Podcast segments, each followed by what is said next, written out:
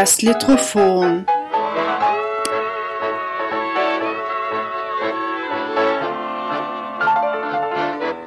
Der Mikropodcast über Literatur in und aus Österreich.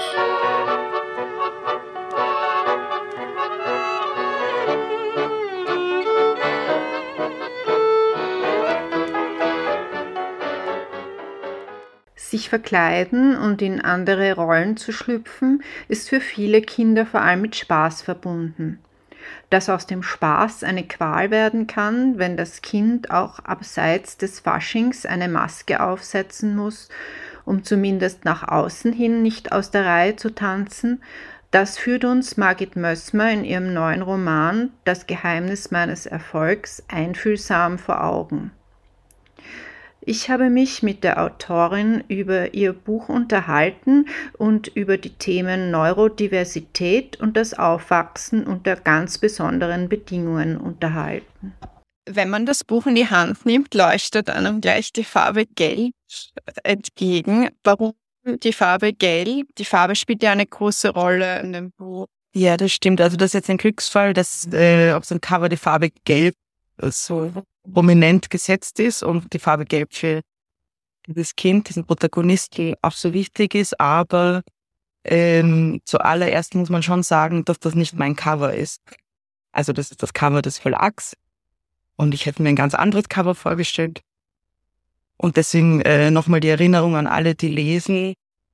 Ja, niemals ein Buch äh, aufgrund des Covers irgendwie kaufen oder nicht kaufen. Es hat nichts mit der Autorin zu tun oder oft manchmal schon. Mhm.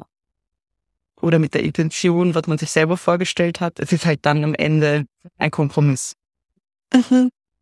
Was auch auffällt, ist die Erzählperspektive. Also die Geschichte ist aus der Sicht des Kindes erzählt und dadurch äh, ergeben sich ja auch irgendwie gewisse Möglichkeiten, die es vielleicht nicht so gäbe, wenn das von aus der Sicht der Mutter erzählt wird. Was, was war für dich das Spannende daran, das aus der Sicht von Alex zu erzählen? Stimmt, es ergeben sich Möglichkeiten. Natürlich äh, nimmt man sich auch viele Möglichkeiten, also gerade bei einer Ich-Perspektive und gerade zusätzlich verschärft bei einer Kindheitsperspektive, weil ein Kind halt noch nicht immer denselben Erfahrungshorizont hat, wie jetzt ein erwachsener Erzähler das hätte. Mhm. Ähm, aber ja, es hat schon insofern eine Wirkmacht für mich gehabt oder eine Wichtigkeit auch Ach für mich gehabt, weil ich irgendwann draufgekommen bin beim Ar bei der Arbeit, bei den ersten Schritten an diesem Text. Wenn ich dem wirklich gerecht werden möchte, was ich da erzählen will, dann muss ich einfach radikal bei dieser Stimme bleiben. Und dann kann ich nicht irgendeine Lehrerin oder irgendeine Mutter oder irgendein Vater oder irgendein Bruder äh, da auch noch dazu quatschen lassen, sondern es geht wirklich um diese eine Weltwahrnehmung. Und alles andere, was ich über die Erwachsenenwelt erfahre, erfahre ich durch das, was dieses Kind hört. Mhm. Und was ich dann eben in Dialogen oder so weiter zu lesen. Hat das für dich funktioniert? Ja. ähm, ja, weil weil Alex ist ja auch, das muss man auch dazu sagen, ist ja jetzt kein durchschnittliches Kind, würde ich mal so sagen. Und äh, sieht die Welt vielleicht auch ein bisschen anders als viele andere Leute um sie. Ähm, also als Leserin äh, liest man ja gerne in Bücher etwas hinein oder aus Büchern was heraus. Ähm, immer ausgehend von den eigenen Erfahrungen ich könnte mir vorstellen, dass viele im ersten Moment sagen, ja, sie hat, sie ist sehr eigen oder sehr speziell. Was, was hat dich an diesem Thema interessiert? Warum hast du Alex die Dinge so gegen die Norm, sag ich mal, zum Teil sehen lassen? Oder was hat dich inspiriert? Ja, also inspiriert hat mich ähm, ein, ein Mensch, den ich seit mhm. 20 Jahren begleite, der ähm, der Autist ist. Mhm. Und ich habe die autistische Kindheit sozusagen mit diesen Menschen und den Eltern äh, mhm. miterlebt und dann später jetzt, wo dieser Mensch 20 Jahre alt ist, äh, ob sie versucht zu verstehen oder rückblickend irgendwie sich zu erinnern, was war da oder wie war das, weil es war halt mhm. einfach sehr intensiv und nicht, nicht gerade, wie soll ich sagen, lustig. ähm, und dieser Mensch hat auch bis heute zu kämpfen.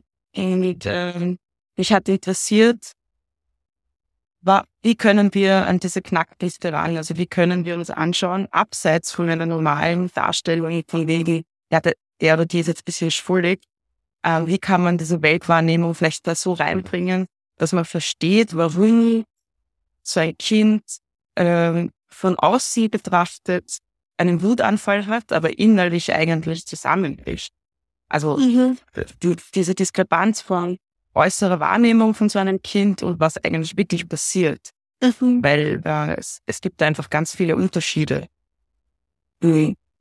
Okay. Ja, also weil das finde ich nämlich auch am, das Spannende am Anfang, denkt man irgendwie, okay, die ist ein bisschen komisch oder so, wenn ich das mal so, und dann äh, wird es aber eigentlich immer nachvollziehbarer.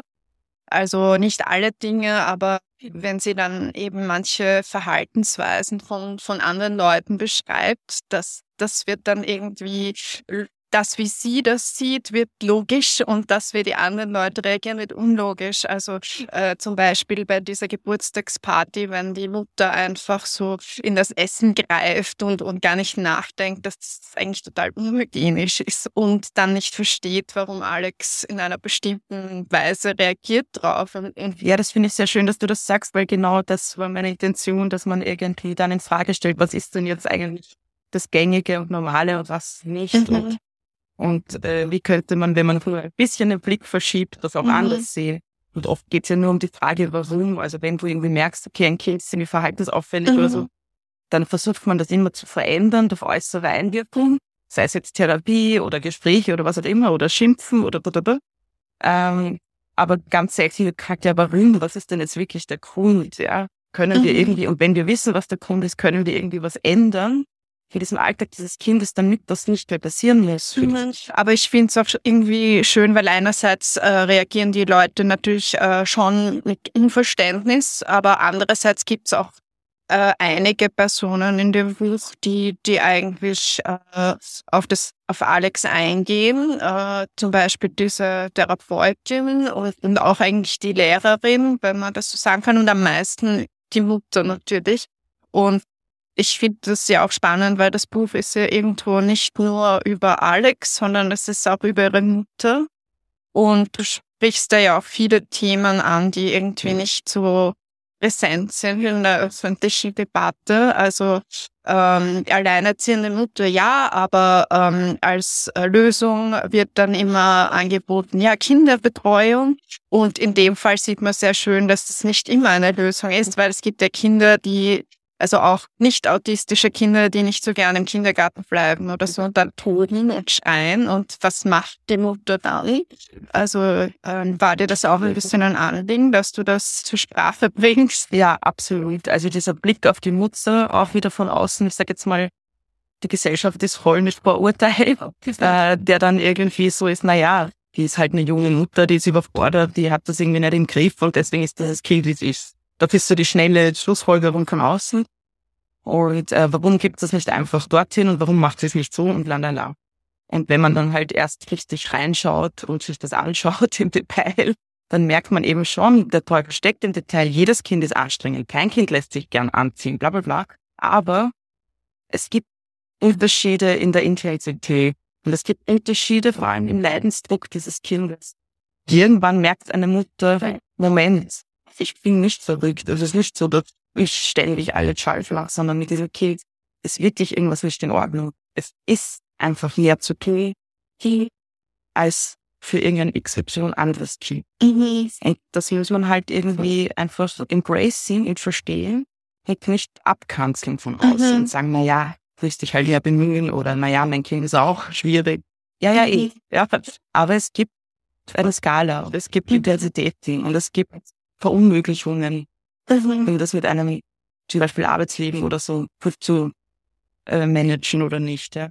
Ja, es wird ja auch schon gezeigt, dass die, die Arbeitgeber nicht wirklich verständnisvoll sind.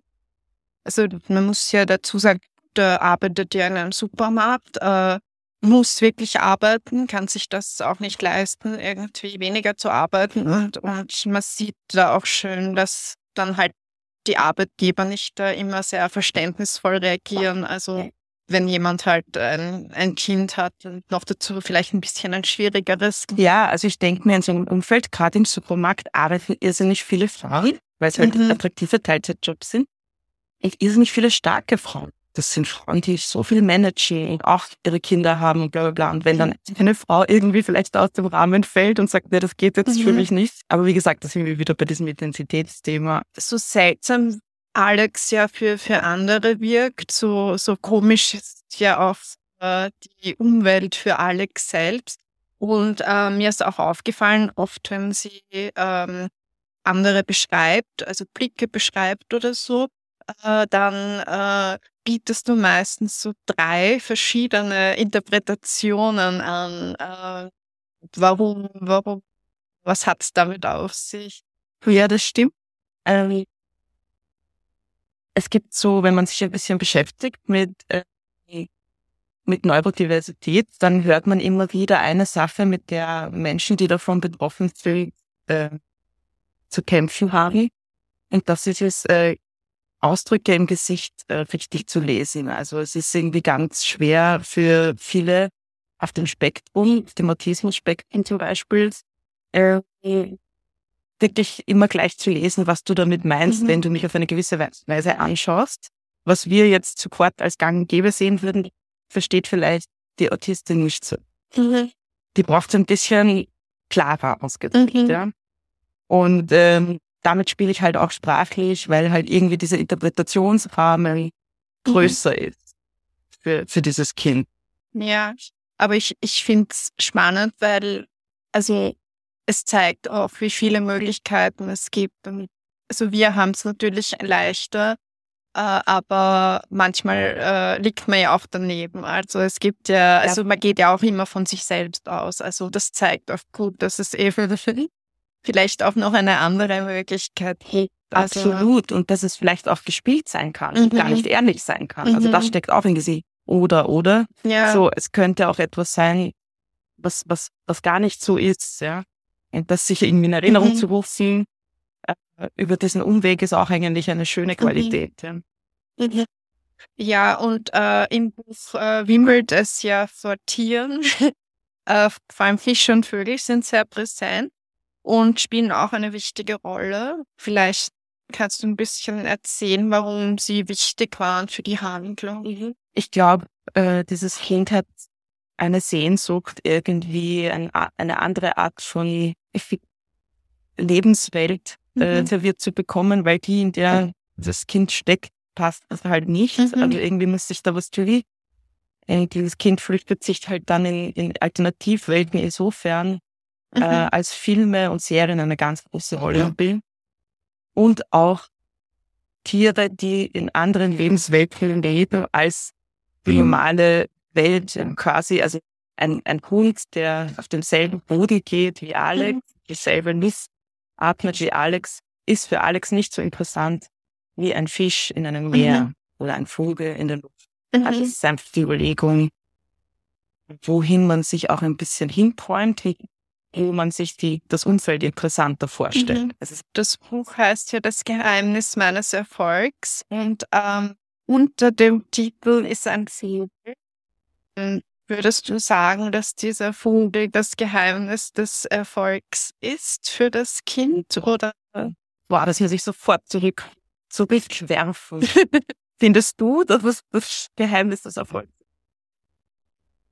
ist? Ja auch die Frage, was wir jetzt spoilern. Ja, also ich würde sagen, da ist es, das ist die Frage, was der Erfolg ist, ja. Also für, für die Umwelt wahrscheinlich ja. Für das Kind bin ich mir nicht so sicher, sag ich mal so. Ja, genau so würde ich sagen. Du hast ja am Anfang gesagt, äh, dass äh, das Buch inspiriert wurde von einer Person, die du kennst, die jetzt schon 20 Jahre alt ist und damit ja schon erwachsen. Ähm, Alex ist am Ende des Buchs noch ein Kind. Ist das für Kinder noch schwerer, äh, quasi anders zu sein als für Erwachsene? Also da gibt's, es gibt ja unglaublich viele Lebensentwürfe und Entwicklungen, aber jetzt in dem konkreten Fall natürlich merke ich, der Kampf hört nicht auf. Also jetzt, ähm, ob es leichter wird, ich weiß nicht. Es gibt sicher Dinge, die man sich ähm, aneignen kann als Strategien, was ja auch nichts anderes ist, was in dieser Kindheit passiert. Mhm. Strategien, die man sich aneignet. Aber ähm, ja, dieser Kosmos ist ja auch noch viel größer, als ich in einem Buch ab ja, ja. Ab abbilden kann. Ja, klar. Also das ist ja nur ein ganz kleiner Ausschnitt, eine Möglichkeit. Mhm. Und, und bei, bei Kindheit, wenn wir uns an unsere Kindheit erinnern, müssen wir ja automatisch spekulieren. Deswegen ganz viel Spekulation natürlich. Es gibt ja diesen Schritt, den der Leser, die Leserin auch mitmachen, dass von der Geburt weg erzählt wird. Also insofern, es ist ein spekulatives ja, ja, ja, das halt fußt auf ganz viel Recherche und ganz Auseinandersetzung mit Betroffenen. Aber für jeden Betroffenen wird die Antwort irgendwie anders aussehen und es gibt auch sicher viele Betroffene, deren Kindheit unkompliziert war und später wird es schwierig. Ja, ja. Oder umgekehrt oder, also da gibt eine Bandbreite von, deswegen kann ich das für Alex nicht ja. mal beantworten. Aber äh, ja, ich habe in dem, also ich merke schon, das ist ein, ein ongoing struggle. Was ist dir am meisten irgendwie hängen geblieben beim Lesen? Ich, ich fand es irgendwie spannend und ich glaube, dass das ist jetzt natürlich in dem Fall extremer, aber das ist irgendwie für jeden äh, ähnlich, dass dies, diese Diskrepanz zwischen innerem Erleben und, und halt also der sozialen Rolle und, und dem, was man halt wirklich dabei empfindet. Mhm. Also das fand ich irgendwie spannend, weil ähm, ich glaube, das, das geht ja jedem immer wieder so, dass, dass man halt irgendwie vieles halt nicht laut ausspricht, was man sich denkt oder dass man halt in eine Rolle schlüpft äh, und, und irgendwie vorgibt, zu sein, wie man eigentlich gar nicht ist. Ich glaube, dass was du sagst, ist vielleicht noch was ganz Wichtiges ähm, ins Dran zu kriegen, weil es ist so, wie es wie es jedem geht. Ja. Und ich glaube ähm, trotzdem, dass dieses Kind mit dieser Neurodiversität äh, nochmal so einen Trend setzt, weil es halt, also steht überall im Klappentext, die ist anders und so. Mhm. Vielleicht ist das Kind gar nicht anders, darum geht's gar nicht, sondern eh wie jeder andere und wir sind alle gleich. Es geht darum, dass gewisse Dinge, die wir alle in uns mhm. tragen, halt noch einmal in viel, viel schärferen, mhm. also Klarheit und Intensität rauskommen. Ja. Die uns eigentlich zeigen können. So. Ja, also was ich eigentlich sagen möchte, ist auch, dass ich irgendwie spannend finde, dass ich es auch ein bisschen so, das ist jetzt vielleicht äh, sehr pathetisch ausgedrückt, aber es ist auch ein bisschen so wie ein Plädoyer für Individualität, weil es zeigt irgendwie auf der einen Seite halt Normen auf und gleichzeitig stellt sie aber in Frage. Und das meine ich äh, damit, dass das irgendwie, dass ich gar nicht glaube, dass jetzt wirklich halt äh, alle anderen gleich hm. sind. Nur also ich glaube, dass, dass jeder, jeder von uns irgendwo halt äh, bisschen speziell ist und sich das vielleicht nicht immer so ausleben traut oder, oder halt auch als Kind gelernt hat in, in der, in der ersten, äh, bei den ersten Sozialkontakten, aha, das kommt nicht so gut an und, und das lasse ich lieber, das unterdrücke ich und lernt dann halt auch Mechanismen halt, das zu unterdrücken. Und, und ähm, natürlich ist es in dem Fall äh, vielleicht ein bisschen extremer als bei den meisten anderen, aber ich finde, es zeigt oft gut, dass eben jeder und jeder halt äh, ein, ein Unikat ist sozusagen. Und absolut, ja. ganz sicher. Der springende Punkt ist wirklich, glaube ich, äh, der Leidens. Also, mhm. weil, wenn der ist natürlich viel mehr, größer. Genau, also das haben wir vielleicht noch nicht so angesprochen, dass es schon sehr heftig mhm. geht, was jetzt ja. Gewalt gegen sich selbst betrifft. Also da passiert ja ganz viel autodestruktiv das ist halt, ja, oder beziehungsweise psychosomatische Zustände, wie diese ständige Migräne. Und, also das ist einfach als Kind eine, eine, eine dermaßen große schlimme Belastung, die man halt mhm. kleinem Kind einfach eigentlich fast nicht auszuhalten ist, als Eltern zuzuschauen.